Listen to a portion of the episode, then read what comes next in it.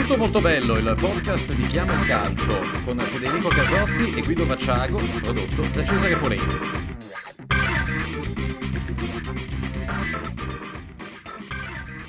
Eccoci qua, caro Guido, è un anno che si sta per concludere, si è concluso in realtà sportivamente parlando con il botto, perché ovviamente lo sapevamo, c'era la finale dei mondiali come ultimo grande evento.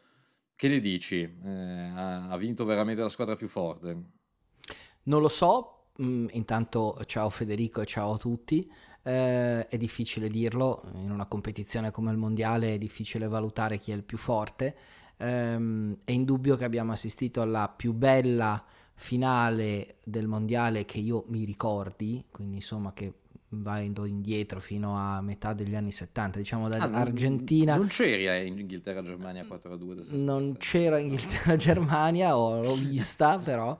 Ne ho vista, no, ho cercato di recuperare sulle finali dei mondiali. No, è vero, c'è stato un periodo della mia vita in cui andavo a cercarle su YouTube. Però diciamo questa credo che a memoria d'uomo, non sono il primo a dirlo, quindi e anche autorevoli personaggi anche più anziani di me lo hanno ribadito, forse la più bella finale del mondiale, anche perché altre partite simili, a me viene in mente Italia-Germania 4-3, Italia-Brasile 3-2, non erano finali. Ed erano state altrettanto emozionanti. In compenso chiusa nella peggiore di modi, cioè la peggiore premiazione della storia del mondiale. Sì, io devo dire, mi ricordo, ho un ricordo abbastanza nitido da bambino, e poi me la sono anch'io andata a rivedere proprio per lo stesso esercizio che dici tu, ma Argentina-Germania dell'86 fu una finale che ebbe dei punti di contatto con questo Francia-Argentina, perlomeno fino al 3-3, ecco. Però effettivamente nelle ultime edizioni dei mondiali avevamo visto o partite a senso unico o partite invece estremamente bloccate, quindi magari che andavano ai rigori, ma dopo 120 minuti di spettacolo molto discutibile, degli 0-0, degli 1-1, figli più della paura che altro. Qui invece si è visto del pathos e anche una quantità di spettacolo e di gol. Poi 6 gol. Alla quale obiettivamente non eravamo più abituati.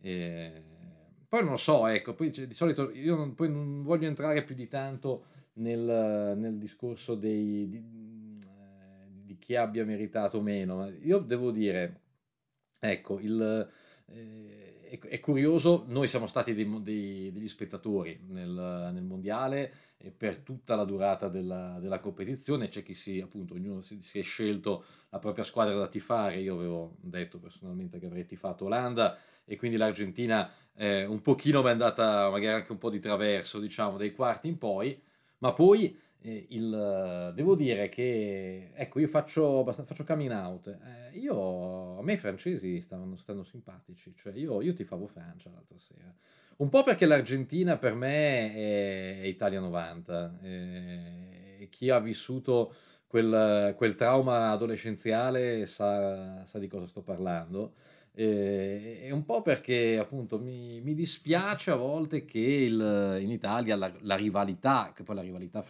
con la Francia ovviamente c'è e un po' ci sta anche, però a volte vedo una credine da parte dei nostri connazionali nei confronti dei francesi, che per quella che è la mia esperienza non è assolutamente ricambiata, perché in realtà io ho la percezione che ho frequentando negli anni i luoghi e persone francesi, che in realtà loro ci considerano, ci vogliono bene, ecco, molto, probabilmente molto più di quanto noi non diamo a vedere nei loro confronti. Guarda, coming out, io ti dico, faccio fatica a tifare per l'Italia, nel senso che sono talmente poco appassionato del calcio e delle nazionali, o perlomeno, più che non essere appassionato, provo talmente poca passione, proprio spinta verso il tifo nei confronti delle nazionali, che figuriamoci se devo scegliermene un'altra per la quale tifare. ero rimasto, come molti, affascinato dal Marocco, perché una africana in semifinale mi ha fatto estremamente piacere e l'avrei vista volentieri anche in finale. Dopodiché il Marocco era certamente una delle squadre che giocava al calcio peggiore, perlomeno dal punto di vista spettacolare, quindi poi vedi che a volte basta essere simpatici, per cui certe cose vengono digerite più facilmente, perché poi il Marocco ha giocato certe partite peggio di certe Juventus di Allegri che vengono massacrate, quindi poi vedi è una questione di simpatia. Ecco, ma infatti la considerazione che ci portiamo a casa dal mondiale, e in generale poi anche nella fotografia del calcio di oggi, è che di fatto non c'è praticamente più nulla da scoprire, quasi, no? Perché poi anche non ci sono stati, a parte i giocatori alcuni giocatori del Marocco, che però, voglio dire, comunque i vari Amrabat che gioca in Italia, i vari Ziyech, Ziyech, anzi, eccetera eccetera, sono comunque giocatori che un medio appassionato di calcio internazionale conosce già a menadito. Diciamo che il fatto di conoscere già tutto quasi del calcio internazionale toglie anche un po' di gusto e di sorpresa rispetto al mondiale, che una volta era invece il momento in cui veramente magari scoprivi il Camerun, che non avevi mai visto giocare evidentemente, o cose di sì, cose questo di è un tipo. Aspetto della globalizzazione del calcio. Va detto che eravamo tanto ignoranti, cioè che non è che sia quello che è cambiato, è che secondo me è cambiato in meglio e che adesso abbiamo una conoscenza globale del calcio maggiore. I club europei fanno scouting letteralmente in ogni angolo della terra, e quindi finisci per conoscere i talenti, perché poi giocano nei campionati che vengono più seguiti in televisione. La nazionale del Camerun dell'82 credo che forse qualcuno giocasse in Francia, ma poi molti, sì, esatto, molti giocavano letteralmente nel campionato del Camerun, quindi ma anche nel 90 esatto, la situazione non era molto diversa. Ecco, quindi vuol dire quello che è cambiato è che le televisioni che insomma via satellite e lo streaming e internet, l'accesso al calcio internazionale ci ha resi più colti, e questo è un bene, perché comunque se non altro abbiamo una coscienza maggiore che il calcio è un fenomeno globale, e non ci sorprendono più, però ci sorprendevano perché eravamo un po' ignorantelli. E poi molto hanno fatto appunto lo scouting delle squadre di Premier, o delle squadre, le stesse squadre italiane, le squadre spagnole, insomma in Champions, tra Champions ed Europa League credo che ci fosse l'80% dei giocatori che hanno partecipato al mondiale. Ecco, diciamo che appunto al mondiale si partecipa, si lascia il segno, si vince a volte, insomma una chiaramente alla fine vince tutte le partite e si trova a festeggiare. Poi però diciamo che c'è anche modo e modo di non tanto di vincere, ma anche di festeggiare e di presentarsi insomma con un certo stile. Ecco, diciamo che questo mondiale non passerà alla storia sicuramente per essere stato un mondiale particolarmente stiloso, particolarmente raffinato, no? A cominciare insomma un po' da certe esultanze e da certi atteggiamenti che sono stati forse un po' troppo alla fine. Quelli dell'Argentina, devo dire, citiamo un pezzo di un collega, peraltro un fratello più che un collega, che è Antonio Barilla della Stampa, che ha scritto questo pezzo molto bello che si chiama La Maleducación, citando Almodovar, citando tutte le i gesti poco sportivi o comunque maleducati degli argentini, a partire da quell'esultanza in faccia agli olandesi che è parsa veramente stonata oggettivamente.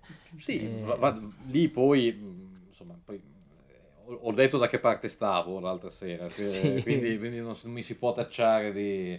Ecco, va detto che in quella partita non se le sono mandate a dire in generale, perché comunque anche gli olandesi le loro belle provocazioni se le sono fatte. Ma infatti io devo dirti la verità, tutto quello che è successo all'interno dei 90 minuti, palloni calciati contro la panchina, non, quello è tutta roba che non mi scandalizzo, perché sennò toglieresti una parte agonistica del calcio, soprattutto quando conta così tanto, che invece è abbastanza il condimento di quelle partite.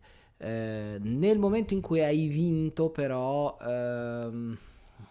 devi avere il rispetto dell'avversario, devi avere la forza di resettare, cioè di alla dire, fine okay, della partita, esatto, alla esisto fine solo della partita, io in quel momento lì, non c'è più l'avversario, non c'è, prendersi beffa dell'avversario è qualcosa che secondo me va un po' oltre.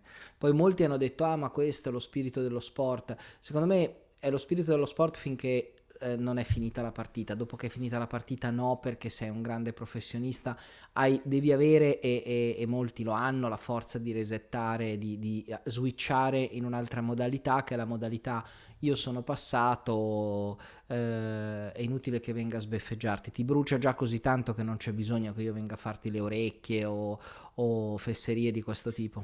Mi viene da dire che insomma è lo spirito dello sport finché non te lo fanno in faccia, ecco, poi poi non sono così sicuro. Esatto. Poi voglio dire, fosse stato solo quello se ne poteva discutere, però poi insomma gli argentini mi sembra che abbiano ecceduto anche nei festeggiamenti, i calciatori argentini. Poi del popolo argentino esistono dei filmati su internet che strepitosi. Per certi versi sì, insomma. Spero che sperando che poi non che nessuno ci abbia rimesso male, ecco, che nessuno ci abbia rimesso la colonna vertebrale. Avevi visto certe immagini. Esatto, ma tornando invece ai calciatori argentini, Martinez che fa quel gesto con il guanto d'oro di una volgarità fuori luogo. Esatto, in un mondovisione, in un momento anche abbastanza sacrale come quello della premiazione,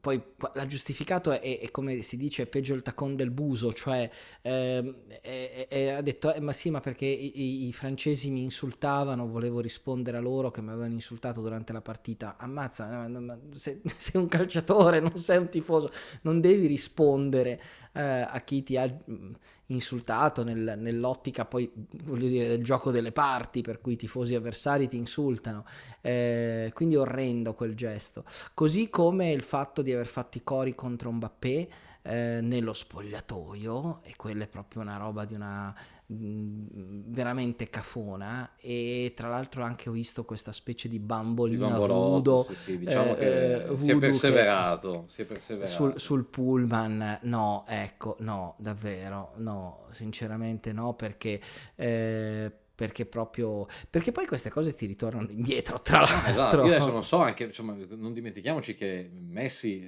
con Mbappé ci deve giocare insieme in squadra per il resto della stagione, quindi avevano avuto già qualche screzio, no? Inizio stagione sui rigori, quindi ci sono state delle ruggini che sono venute fuori in quei 120 minuti più rigori di Doha, e chissà che il Paris Saint-Germain non abbia un problema a partire da gennaio. Però il discorso è sempre quello, insomma, cioè a me colpisce molto il fatto che comunque c'è una narrativa, o meglio, non più una narrativa, una narrazione sul calcio argentino, per cui questi comportamenti rientrano comunque appunto in tutta una non meglio precisata argentinità, che poi è un po' quella del che giustificava ai tempi la mano de Dios di Maradona, no? Cioè come i soprannomi, il Dudu, il Bato, il Capo. Sì, cioè è una narrazione che, per carità, cioè è parte sicuramente anche del fascino del calcio argentino, no? Il mito del Pibe, sicuramente ne ho parlato anche nel mio libro, insomma, quindi non è una cosa che disdegno o che in generale mi trova contrario, però c'è questa, mi sembra che si sia un po' portata all'estremo, probabilmente perché appunto un mondiale vinto dall'Argentina, il primo mondiale in 36 anni vinto dall'Argentina, c'era anche questa tensione, questo questa ansia che montava di partita in partita, no? Fino all'apoteosi finale dove poi evidentemente si sono un po' rotte le cataratte ed sono fluiti sentimenti di ogni tipo, ecco. Detto questo, poi diciamo che nei momenti che mi hanno lasciato un po' perplesso della premiazione, in generale del dopo partita, non tutto, va detto, è dipeso dalla maleducazione degli argentini, perché ad esempio due momenti che alla fine resteranno nella storia, nella folle storia di questo mondiale, uno in particolare, cioè io non capisco perché Leo Messi, che sognava da tutta la vita di sollevare la Coppa del Mondo con la maglia dell'Argentina, non abbia potuto sollevare la Coppa indossando solo la maglia dell'Argentina, ma anche quel caftano che, per carità, poi si è capito che è un qualcosa di onorifico, perché è l'abito che viene utilizzato nelle incoronazioni, addirittura nelle lauree, in situazioni solenni in Qatar, però è qualcosa di fuori luogo, cioè la liturgia della Coppa del Mondo non prevede l'utilizzo di costumi locali. È apparsa, insomma, un'intrusione un po' eccessiva. Purtroppo è stato l'ultimo inchino del calcio mondiale, l'ultimo inchino della FIFA, in modo particolare di Infantino, per dare un nome e un cognome, di Gianni Infantino, per dare un nome e un cognome a chi ha consentito questo. È stato l'ultimo inchino ai soldi del Qatar.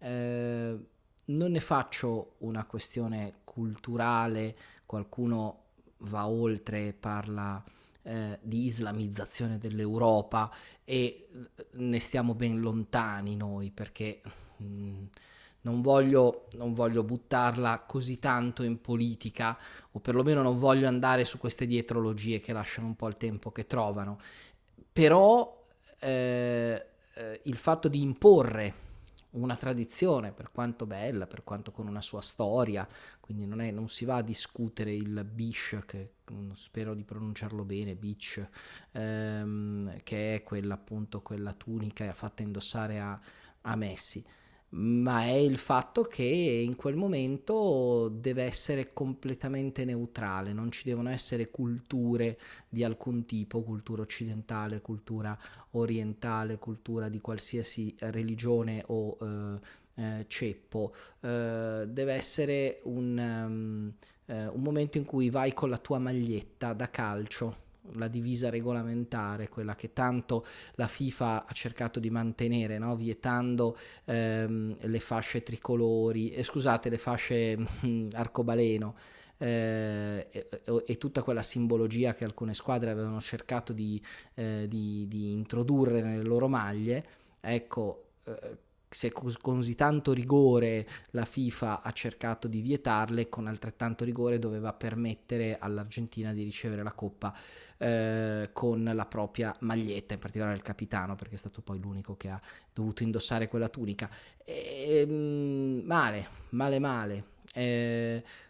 Ribadisco. E poi con lo sceicco, che avevamo visto che praticamente non si allontana. C'è stata una scena che non è stata proprio notata da tutti, ma lo sceicco nel momento in cui ha consegnato la Coppa a Messi, non si stava spostando dal gruppo squadra, no? Sì, certo, per rimanere immortalato. Un gesto il più garbato possibile, a un certo punto ha fatto capire di spostarsi, ma fino all'ultimo è rimasto lì.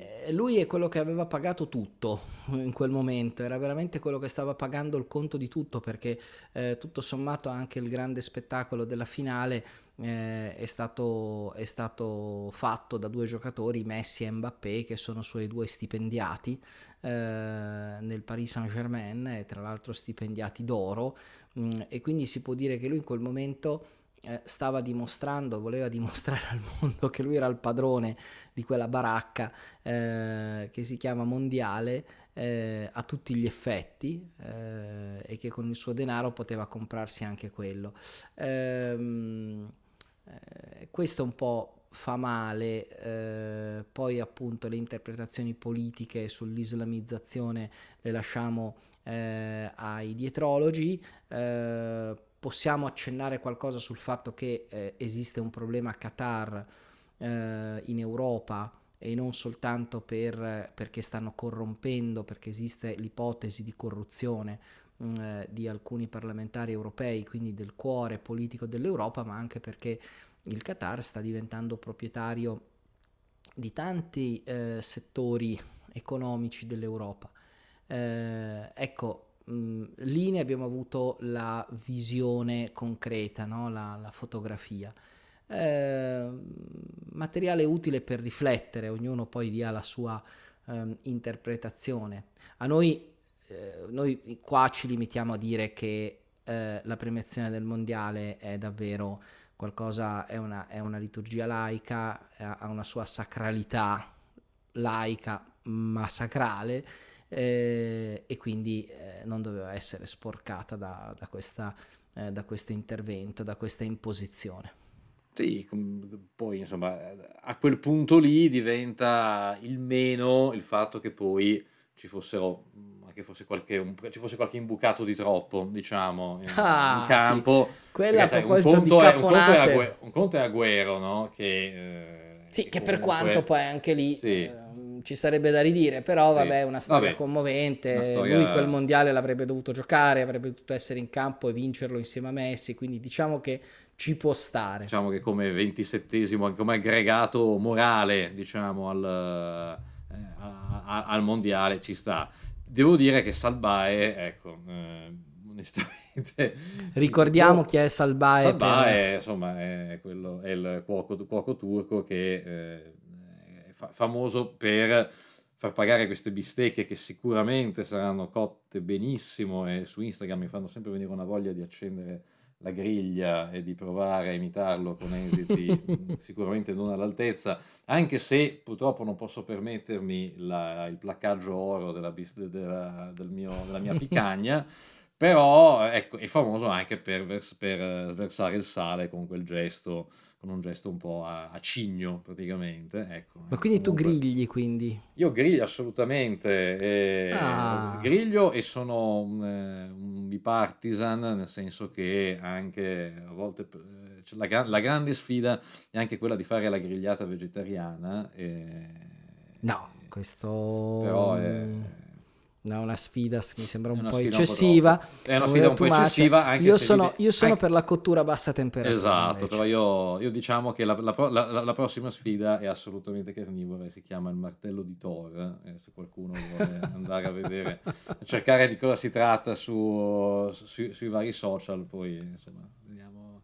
Quando lo farò, avrò piacere del pubblicarlo con dovizia di particolari. Questa è la parentesi. Questa è la parentesi succulenta, tutto molto buono. Ma tornando appunto alla vicenda di Salvà, diciamo che sì, esatto, questo qua è un personaggio social praticamente, perché sì, è un cuoco, ma ormai è diventato più quasi un influencer, per dirla, e come diavolo è entrato in campo perché è un amico di Infantino, e ci sono prove social di questa amicizia. Infantino che dice mirabilia di lui, cosa peraltro legittima, non è che Infantino non può avere amici e non può andare a mangiarsi la bistecca da Solbae, è tutto estremamente legittimo, più o meno opportuno forse che se tu hai il tuo migliore amico che fa il ristoratore non lo inviti sul campo dove si è appena disputata una finale del mondiale, dove c'è la premiazione, e gli consenti di andare a importunare i giocatori argentini per fare dei selfie e di andare lì a toccare la Coppa del Mondo. Dico questo perché effettivamente per noi calciomani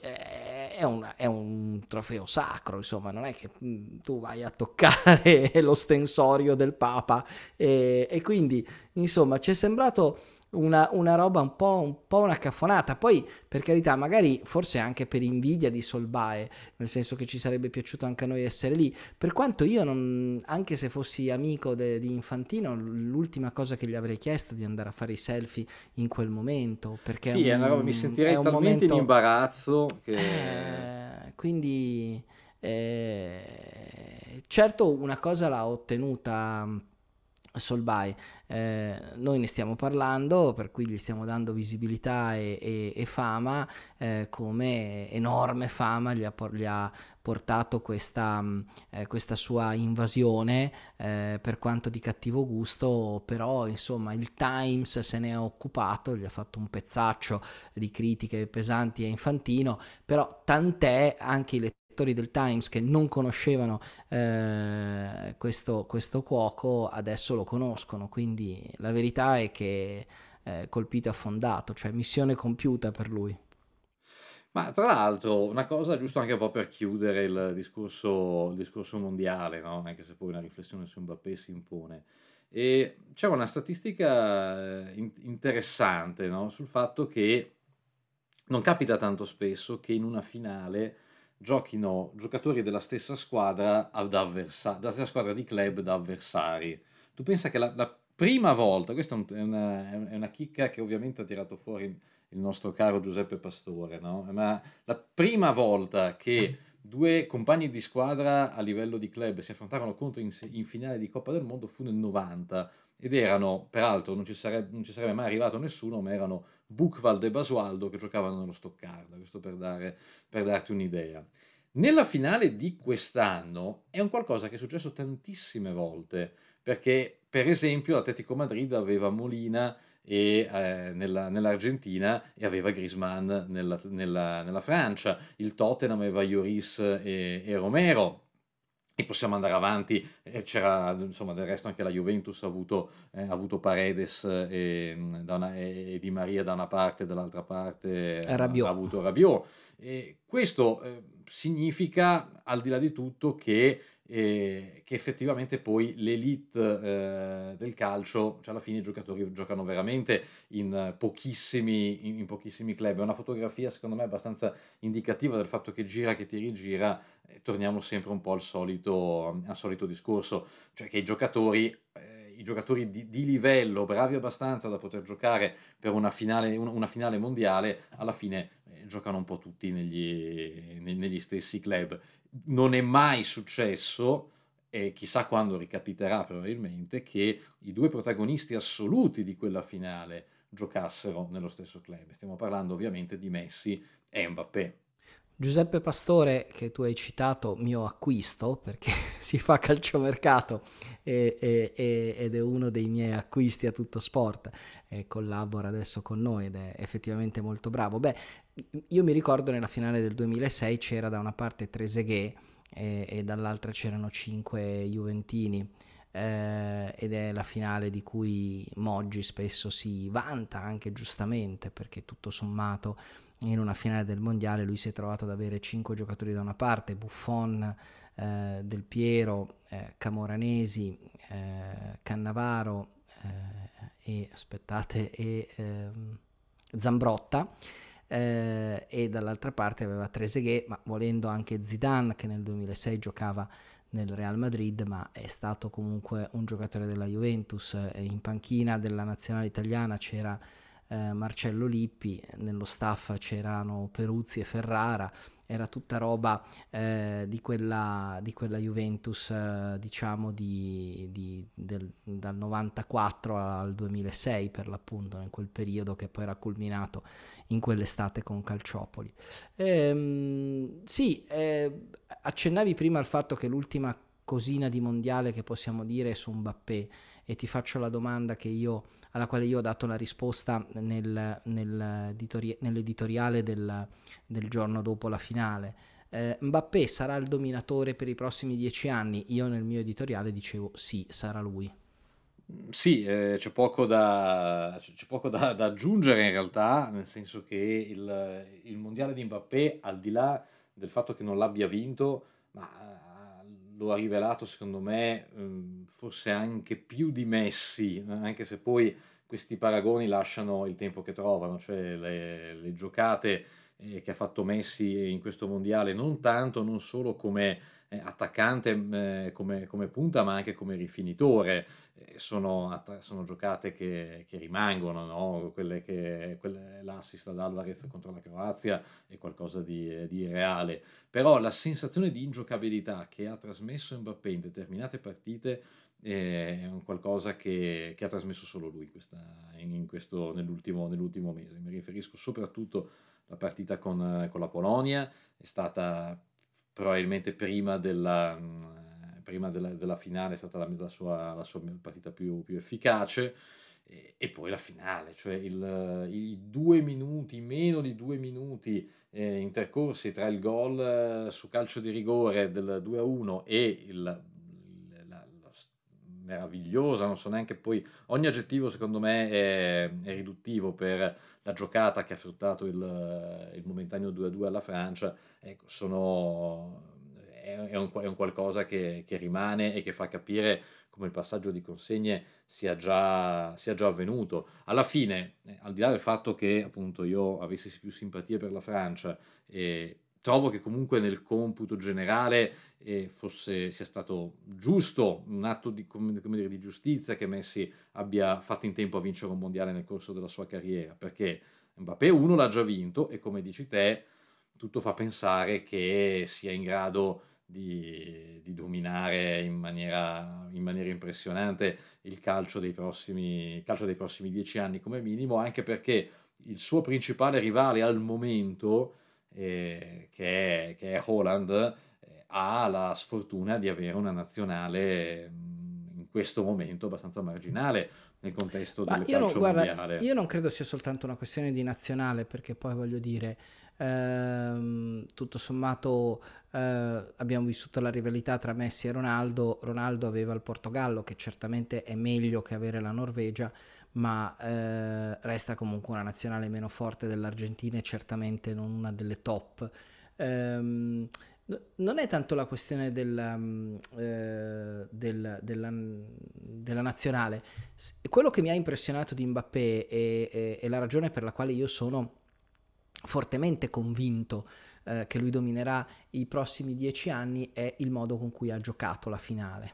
Cioè, la forza mentale di battere quei due rigori, e in particolare il secondo, all'interno di una partita dove certamente non stava brillando, perlomeno fino al primo rigore la Francia non era in partita, ma avere quella forza mentale e battere un rigore a 2 minuti dalla fine dei tempi supplementari, consentendo alla squadra di pareggiare, insomma, quella palla era un macigno, e lui ci è andato con una concentrazione, con una leggerezza, mi viene da dire, una palla medica praticamente, era una palla medica di quelle di Fantozzi, e oggettivamente quello mi ha impressionato, perché allora non è che dovevo scoprire ai mondiali in Qatar del 2022 che Mbappé era tecnicamente un mostro e che fisicamente aveva delle caratteristiche da marziano, perché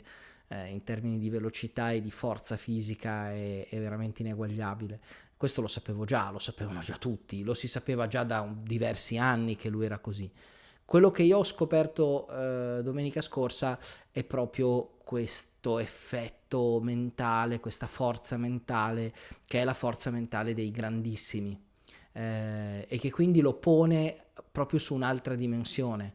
Haaland me lo dovrà dimostrare, lo potrà fare con il Manchester City, perché magari quello stesso rigore me lo andrà a battere in una finale di Champions, per dirti, e allora poi parleremo di dualismo.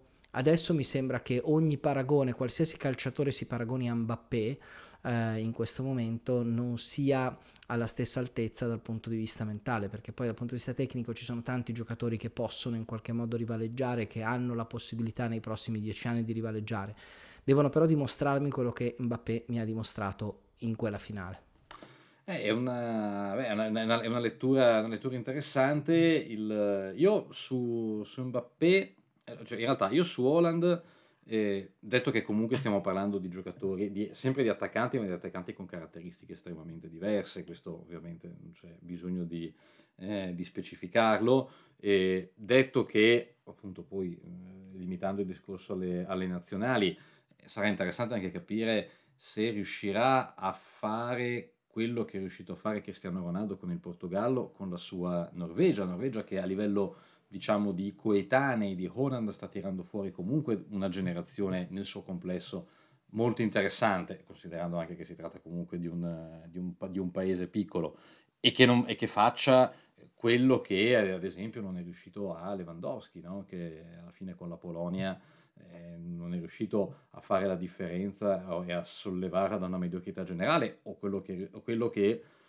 per usare un parallelo più calzante, perché la Polonia comunque è un paese con tanti milioni di abitanti, sicuramente molti più della Norvegia, il parallelo che mi viene di più è quello di Ibrahimovic con la Svezia, anche se con probabilmente l'atteggiamento nei confronti dei suoi compagni sarebbe un pochino diverso rispetto a quello di Ibra, soprattutto dell'Ibra nei suoi anni migliori, che non era esattamente un atteggiamento di una guida, di un leader comprensivo, ecco, nei confronti di un livello così basso, del livello medio-basso dei compagni. Ma su Mbappé ho un'unica perplessità, che può sembrare anche un po' sacrilega in questo momento, ma secondo me invece è degna di un perlomeno di uno spunto di riflessione, e cioè il fatto di essere in qualche modo prigioniero del Paris Saint-Germain, essere in qualche modo prigioniero quindi anche della Ligue 1.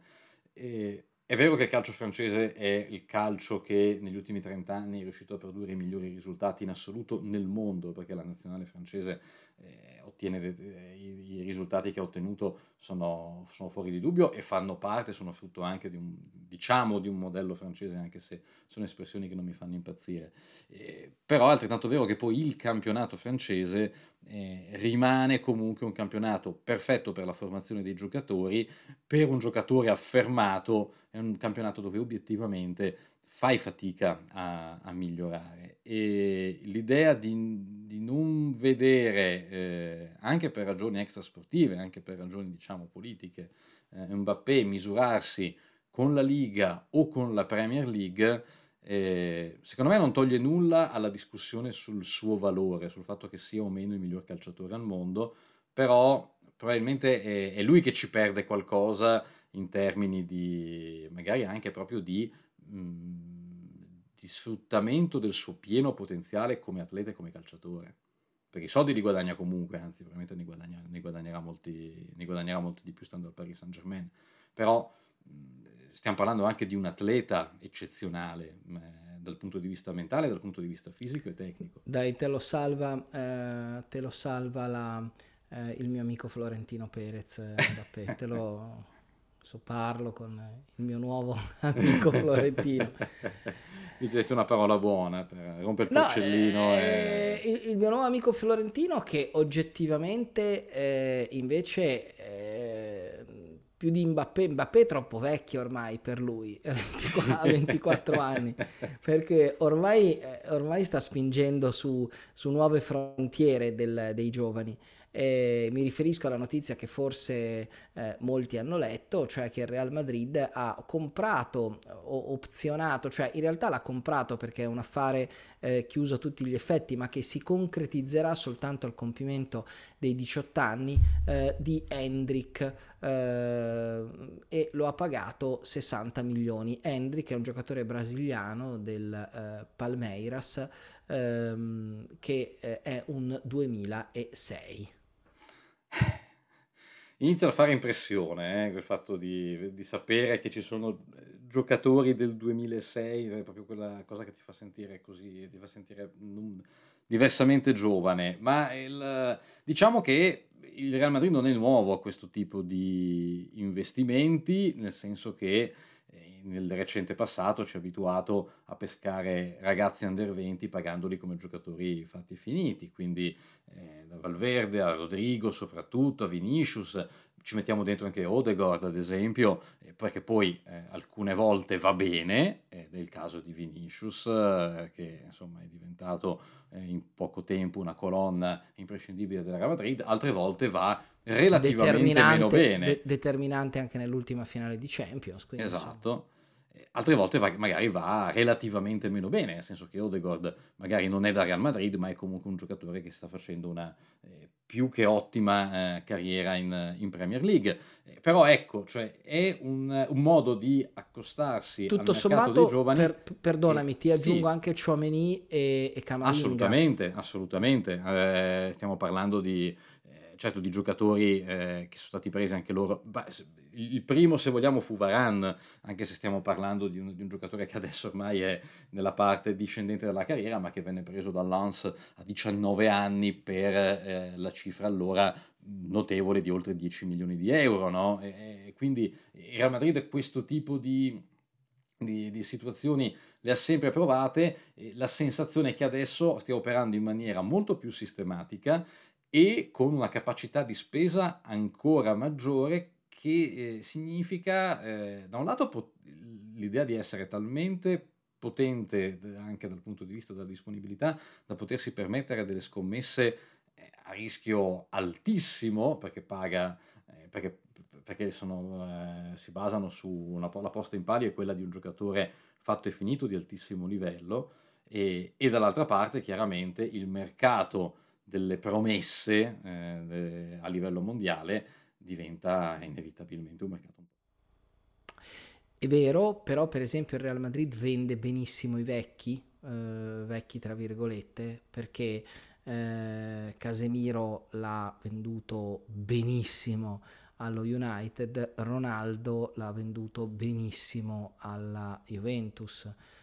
I 100 milioni di Ronaldo e, correggimi se sbaglio, 60 per Casemiro mi sembrano due cifre enormi. Di fatto i 60 di Casemiro il Real Madrid li investe su questo Endrick,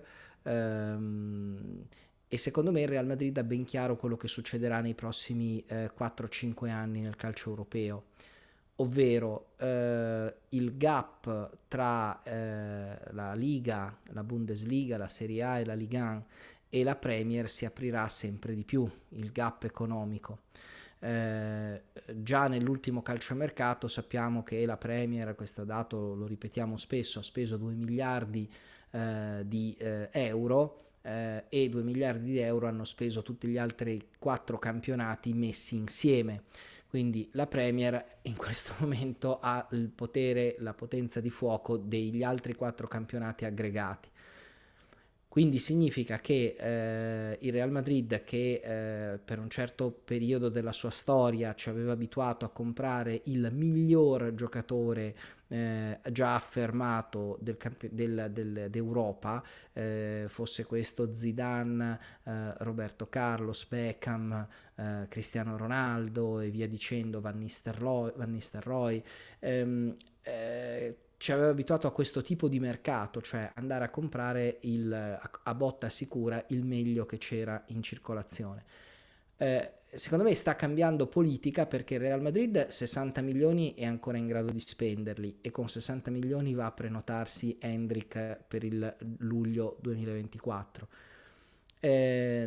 Probabilmente non può davvero comprare Mbappé, perché appunto lo sceicco quest'estate alla fine ha rilanciato e ha impedito a Florentino Perez di compiere quell'operazione, rilanciando su cifre che neanche il Real Madrid poteva raggiungere, e probabilmente il Real Madrid non riuscirà neanche a prendere Bellingham, che era entrato nel mirino di Florentino Perez, ma probabilmente Bellingham finirà in Premier, perché a certe cifre il Real Madrid farà un passo indietro.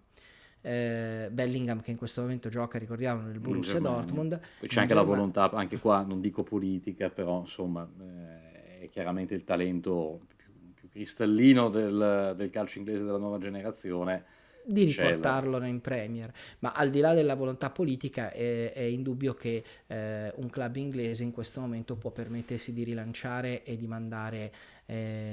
mandare al bar il Real Madrid, perché quei soldi lì non li guadagna neanche il Real Madrid, che in questo momento continua a essere uno dei club, forse il club più ricco del mondo, ma non ha la capacità di spesa dei club di Premier in potenza. Quindi secondo me il Real Madrid, per rimanere ad alti livelli, sta facendo questa politica molto interessante. Mi viene da dire che il Real Madrid è un porto ricco, è un Borussia Dortmund dei ricchi, nel senso è quel tipo di politica che fanno squadre come il Porto, come il Borussia Dortmund, no, di scouting e di scoperta di talenti, pagandoli non tantissimo, ma comunque iniziando a pagarli un tot, ma sapendo poi di poterli rivendere al triplo. Il Real Madrid non credo che rivenderà Vinicius Junior a stretto giro di posta, però abbiamo visto che poi il Real Madrid alla fine vende i suoi giocatori anche all'apice o comunque ancora a grande livello nella loro carriera, vedi Ronaldo, vedi Casemiro, e quindi in questo modo si rialimenta. E se vogliamo una politica poco madridista per certi versi, il Real Madrid non era abituato a vendere bene, ma si sta adeguando ai tempi, secondo me è in questo momento la squadra meglio gestita d'Europa, perché appunto è difficile farlo a quei livelli. Un conto se sei l'Atalanta, puoi fare quel tipo di politica, in fondo non sei chiamato a vincere nulla. Il Real Madrid sta facendo questa politica vincendo le Champions League a raffica. Ecco, questo mi fa pensare che il modello Real Madrid è un modello forse anche più interessante del tanto decantato modello Bayern Monaco, perché poi in termini di risultati sportivi il Real ne ottiene di più. Sì, è una bella lotta, devo dire. Anche come c'è da dire, insomma, che il Real Madrid, insomma, da questo punto di vista sembra anche avere un po' superato tutte quelle impellenze che avevano portato non tantissimo tempo fa a essere in prima fila come promotore del progetto della Superlega. Non che Florentino Perez abbia cambiato idea, però nel frattempo di cose ne sono successe e ne stanno succedendo. Sì, molte cose sono successe, o meglio ne è successa una. Abbiamo avuto il parere dell'avvocato generale, il greco Rantos, avvocato generale della Corte di Giustizia Europea, che ha espresso un parere che è molto favorevole all'UEFA.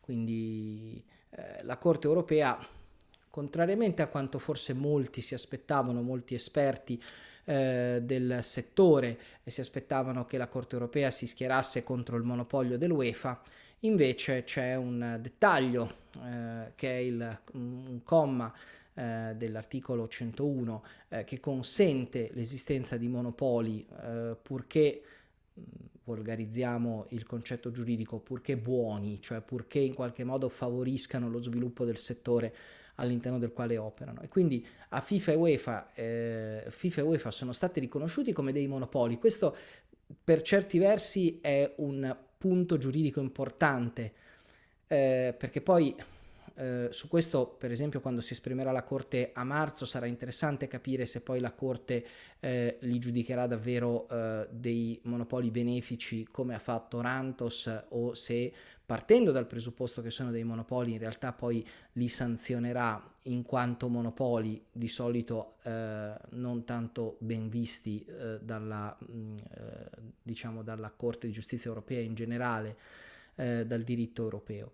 E quindi sostanzialmente che cosa ha detto l'avvocato? L'avvocato ha detto: guardate, la FIFA e l'UEFA hanno diritto in qualche modo di di tutelare le loro competizioni, minacciando di espellere chi crea e partecipa a una lega alternativa, a una competizione alternativa non approvata da loro. Questo significa che non puoi giocare nelle competizioni UEFA, il che significa non puoi giocare neanche in Serie A, che è essendo la FIGC affiliata all'UEFA, non puoi giocare in Serie A, non puoi giocare in Champions, non puoi giocare in nessuna competizione, diciamo, di quelle FIFA dal mondiale in giù, se nel frattempo hai creato un'altra lega e giochi, quindi se hai creato la Superlega, che non è approvata da FIFA e UEFA. Però nello stesso tempo tu puoi crearla, questa competizione alternativa, assolutamente non è vietato. Beh, questo ci mancherebbe altro, direte voi, ma intanto lui lo ha scritto che si può fare, e i giocatori che eventualmente partecipassero a quella competizione, al contrario dei club, non verrebbero sanzionati. Questo è un punto interessante, nel senso che posso immaginare uno scenario nel quale qualcuno crea effettivamente una Superlega e poi eventualmente dei club potrebbero decidere di andarci a giocare. I giocatori in fondo non perderebbero nulla, non perderebbero le loro nazionali, non verrebbero squalificati e potrebbero passare tutto sommato dall'ecosistema FIFA UEFA all'altro ecosistema, chiamiamolo superleghista. Il che significa che se in questo momento qualcuno decidesse di scommettere davvero tanti soldi, perché poi a quel punto non sarebbe una competizione che va ad aggiungersi alle altre, ma una competizione che sarebbe poi esclusiva per quei club, giocherebbero praticamente solo quella, quindi non basterebbero i soldi messi in precedenza dalle banche, ma ne servirebbero ancora di più, però teoricamente questa può nascere. Un'altra cosa che ha scritto l'avvocato, che è stata messa poco in evidenza dai media, è che tutto sommato UEFA e FIFA però devono ascoltare chi propone delle nuove competizioni e nel valutare queste nuove competizioni proposte, FIFA e UEFA non devono favorire quelle loro, le loro proprie, cioè devono in qualche modo analizzare le proposte in maniera neutra. Quindi ammesso e non concesso che la Corte ricalchi il parere di Rantos, e questo lo andremo a scoprire a marzo, esistono due strade se la Superlega rimanesse un progetto da portare avanti, o appunto una strategia di rottura, crearla e basta, oppure dall'altra parte creare chiamiamola una via riformista all'interno dell'UEFA, magari un'UEFA senza Ceferin, per trovare un compromesso, e di fatto poi potrebbe rivelarsi una riforma della Champions League un po' più radicale di quanto sia quella che andiamo ad affrontare nel 2024, e quindi poi la Superlega potrebbe anche nascere all'interno dell'ecosistema FIFA UEFA. Vediamo cosa succede. Io vedo la UEFA giustamente esultare per una sentenza estremamente favorevole, vedo che chi ne trae veramente vantaggio è la Premier, perché la Premier continua a non avere un avversario per la vendita, esatto, per la vendita dei diritti televisivi, e vedo in compenso da più parti, l'ultimo è stato Beppe Marotta, amministratore delegato dell'Inter, che si era sfilato dalla Superlega, affermare: ma forse ci vorrebbero più grandi partite internazionali e un po' meno partite nazionali. Dove l'ho già sentita questa?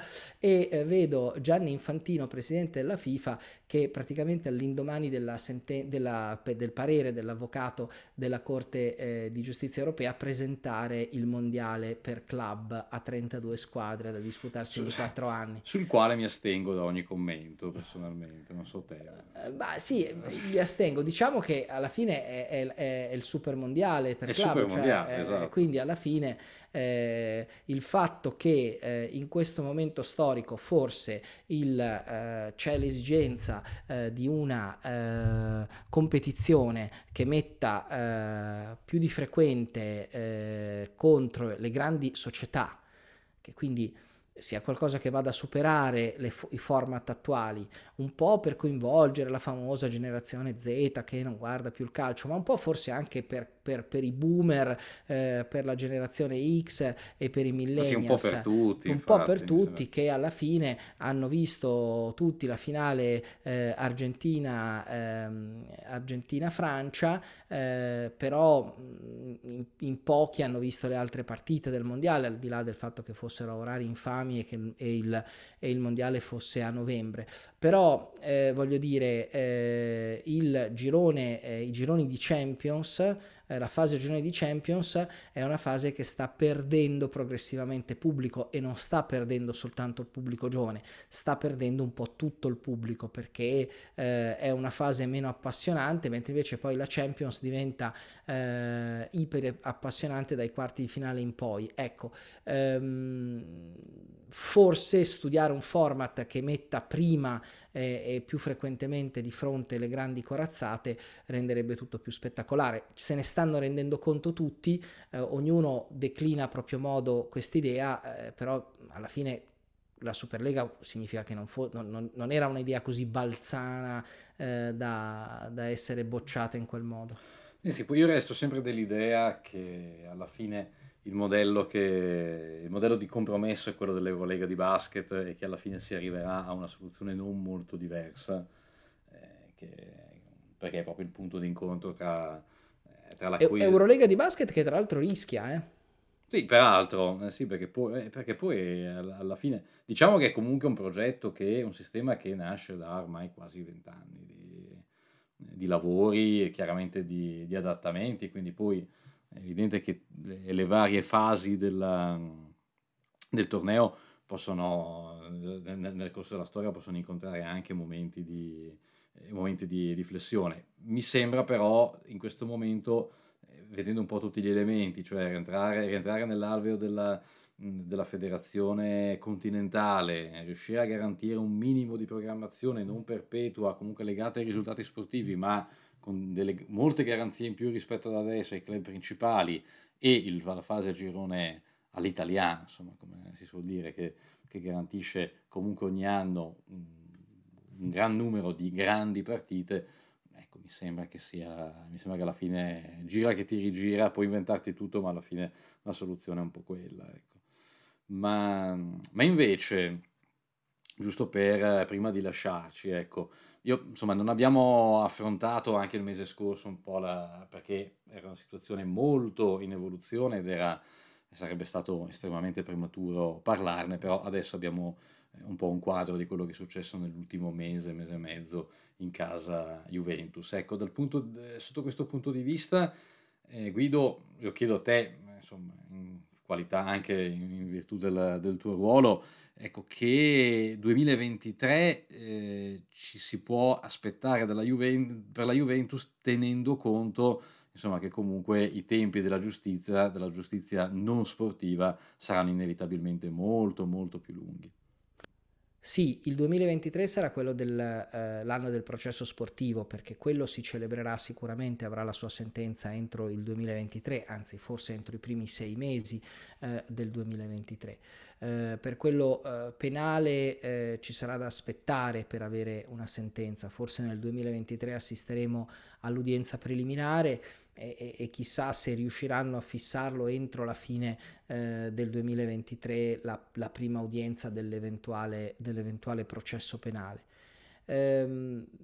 Quindi concentriamoci sull'aspetto sportivo, che poi in fondo è quello che interessa di più, perché dal punto di vista penale ormai la Juventus ha cambiato i suoi vertici e quindi non teme molto, nel senso che certo sarebbe un danno d'immagine dovessero condannare Paratici, Agnelli e Arrivabene, ma nessuno dei tre fa più parte della Juventus in questo momento, e quindi da questo punto di vista, dal punto di vista pratico, succederebbe poco, e la società in quanto società dal punto di vista penale rischia soltanto delle multe. Quindi in realtà il processo penale sarà interessante seguirlo, perché comunque avrà dei risvolti, se non altro d'immagine, ma quello che conta per i tifosi, per gli appassionati di calcio, è il processo sportivo, dal quale possono uscire delle conseguenze. Non mi piace fare dei pronostici, il cosa rischia la Juve è un... Mamma mia, no? Sì, sì. È un tormentone diventato ormai. È diventato un tormentone sul quale fanno anche molta ironia i tifosi stessi della Juventus, a partire dall'amico Zampini, che ha creato un vero e proprio filone sul cosa rischia la Juve. Però insomma, la domanda cosa rischia la Juve? La Juventus rischia comunque scenari meno apocalittici di quanto vengano descritti dai media, o meglio da quanto i media vogliono lasciare sottendere, perché poi per fortuna, o meglio, nessuno si prende la briga di andare a scrivere cose tremende, però la pubblicazione selvaggia delle intercettazioni, spesso tagliate, cucite ad hoc, titolate in maniera molto appariscente, un po' pelosa, mi viene da dire, sì, hai detto un buon aggettivo. Il clima di condanna prima che il processo venga addirittura istruito, mi sembra che sia qualcosa nella quale i media italiani non ci hanno fatto una bella figura. Soprattutto quelli che hanno calcato molto la mano tra siti e quotidiani. Poi la Juventus potrebbe fare una figura ancora peggiore, dovesse essere riconosciuta colpevole. Però il sacro principio della presunzione di innocenza dovrebbe essere un faro per chi fa il nostro mestiere, e questo principio è stato ampiamente calpestato nella pubblicazione delle intercettazioni, soprattutto in quel modo in cui sono state pubblicate. Non a caso il ministro Nordio si è espresso in questi giorni e continua a esprimersi. È un dibattito molto delicato quello delle intercettazioni in ambito giudiziario. È indubbio che a noi adesso non entriamo nell'ambito di quello che dice il ministro Nordio sull'utilizzo o meno delle intercettazioni, noi limitiamoci a parlare della pubblicazione delle stesse. Ecco, pubblicarle in quel modo non fa bene all'informazione. Poi ognuno fa un po' quello che crede, quello che in coscienza si sente di fare. Nessuno ha commesso dei reati pubblicandole, perché comunque sono state pubblicate dopo essere state desecretate, quindi insomma non si è trattato di nessuno ha commesso reati. Diciamo che dal punto di vista deontologico certi tagli e cuci, certe compilation, certe playlist che sono state fatte decontestualizzando completamente le frasi non è stato un buon servizio. Detto ciò, che cosa rischia la Juve, visto che la domanda che ci siamo fatti è quella? Ecco, diciamo che non rischia la retrocessione, è una cosa sulla quale mi sento di sbilanciarmi, anche se appunto non mi piace fare pronostici, ma non esistono le circostanze tecniche per parlare di retrocessione o addirittura di un'ancora più fantasiosa revoca dei titoli. Si parla addirittura della radiazione, si leggeva. Cioè, esatto.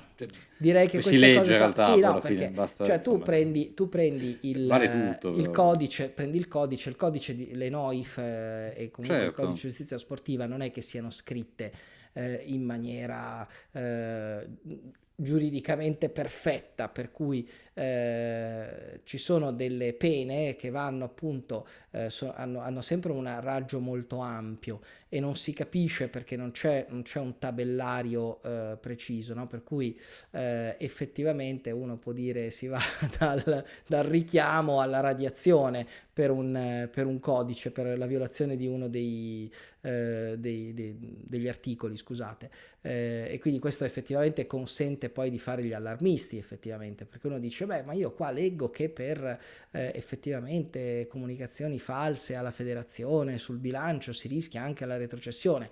Dice sì, però attenzione, la retrocessione la rischi se la violazione è particolarmente grave, se comporta per esempio avrebbe comportato la mancata iscrizione al campionato, eccetera eccetera eccetera. Insomma, che poi esistono, andando a leggerle meglio uno si rende conto che non sono rischi che riguardano la Juventus in questo momento. Diciamo che dal punto di vista sportivo è lecito attendersi probabilmente delle multe, perché la Juventus ha violato, mi sento di poterlo dire anche senza processo, perché di questo ci sono le prove, il fatto di aver sottoscritto degli accordi con i giocatori, non averli depositati in Lega. Questa è una chiara violazione delle norme, ma non è una violazione gravissima, anche perché non sottintendeva pagamenti in nero, che sarebbe stato grave, ma semplicemente delle garanzie di pagamento. Quindi insomma, per quanto quei documenti andavano depositati, non erano documenti per pagamenti fuori dai regolamenti. E poi bisogna capire la questione delle manovre a stipendi, quanto può aver alterato i dati di bilancio e quanto questo può interessare la FIGC. Punti di penalizzazione? Sì, è effettivamente un rischio questo, che ci siano dei punti di penalizzazione. Bisogna vedere se in questo campionato, nel prossimo, dipende quanto saranno veloci i giudici sportivi, e poi delle multe. Però io direi che i punti di penalizzazione sono davvero l'estrema ratio allo stato attuale delle cose. Poi dovessero emergere altre contestazioni, vi aggiorneremo con un'altra puntata, ma allo stato attuale delle cose quello è il rischio peggiore, ma è proprio uno scenario brutto. La Juventus sarebbe comunque già... Esatto, la Juventus potrebbe anche uscirne con delle ammende e non sarebbe uno scandalo, perché dal punto di vista sportivo poi non sono stati commessi delle irregolarità così gravi, ecco. E un'ultima cosa, consentimi, è un processo estremamente tecnico. Io ho sentito molti esperti che si esprimono con grande cautela anche dal punto di vista del processo penale, perché tutta la questione della manovra stipendi, per esempio, è una questione di interpretazione di commi della legge sul falso in bilancio e in generale sulle leggi che regolano la compilazione dei bilanci. A me fa specie vedere appunto sui media gente che in qualche modo stila già delle condanne e prende per buona l'ipotesi dell'accusa, che probabilmente sarà anche un'ipotesi sicuramente ben motivata, però non è detto che sia l'unica. Ci addentriamo in un argomento in cui io stesso mi muovo con estremo imbarazzo, perché davvero la contabilità a quei livelli non mi appartiene, e che quindi potrebbe anche riservare in ambito di processo, di dibattimento, delle sorprese, ecco. Quindi inviterei tutti un po' alla calma e alla pazienza. La giustizia farà il suo corso, quella sportiva prima delle altre, e poi commenteremo quello che accadrà nelle aule dei tribunali. Insomma, allora facciamo così, dai, che la prossima puntata di Tutto Molto Bello, che sarà a questo punto a gennaio del 2023, parliamo di calcio, ecco, magari parliamo un po' come avevamo fatto già l'anno scorso, magari di quei giocatori che arriveranno nel mercato di gennaio, ecco perché poi, per non farci mancare niente, ci sarà anche il mercato di riparazione e chissà, insomma, magari, insomma, diciamo, per ora ci teniamo buono il fatto che di parlare un po' di giocatori nuovi da presentare, da raccontare, ecco, sempre perché, insomma, sono quelle storie che preferiamo, ecco, mettiamola così. E niente, io direi che a questo punto siamo alla conclusione della nostra puntata, dell'ultima puntata del 2022, caro Guido. Ultima puntata del 2022, puntata in cui gli auguri di Natale si fanno d'obbligo, poi magari qualcuno l'ascolterà più avanti, allora auguri di buon anno, però mi piace pensare, come al solito, che come posso dirti, che questa puntata terrà compagnia magari durante delle penniche post-prandiali, oppure terrà compagnia chi preparerà il cenoni e i pranzoni che di quest'epoca si fanno, quindi mi piace questa cosa. Magari accompagneremo l'ultimo shopping prenatalizio, esatto, lo sa. No? Dell'ultimo, i supplementari e i rigori dello shopping. Ma vi lascio con una chicca, no? Perché tutti voi che avete, immagino, insomma, se avete Spotify, avete ricevuto il Wrapped, no? Che è il riassunto di tutto quello che avete ascoltato, no? Di quanto avete fatto impazzire l'algoritmo, ogni riferimento a persone qua dentro è puramente casuale. Sì, il mio non ci ha beccato mai. Esatto. No? E però ci è arrivato anche il Wrapped di Tutto Molto Bello, no? E allora, il dato che mi ha colpito e per il quale io ho insistito con Guido per fare la puntata e per farla lunga, è che fino a questa puntata avevamo fatto in tutto 969 minuti in tutto l'anno, no? E adesso possiamo finalmente dire di avere superato quota 1000 minuti di podcast nell'anno solare 2022. 1000 minuti sono tantissimi, insomma, quindi e chi ci ha ascoltato o tutto o in grande parte, ma anche chi ci ha ascoltato solo una puntata, a tutti voi, insomma, da parte nostra davvero il ringraziamento e ovviamente l'invito a iniziare bene il 2023 e a risentirci, insomma, anche in questo formato magazine mensile. Buona giornata, buona serata, buon tutto a chi ci ascolta. Ciao Guido, ciao a tutti.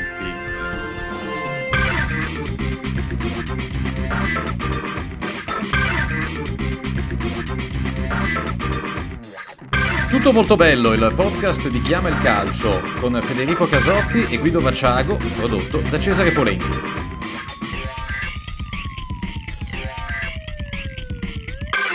Tutto Molto Bello.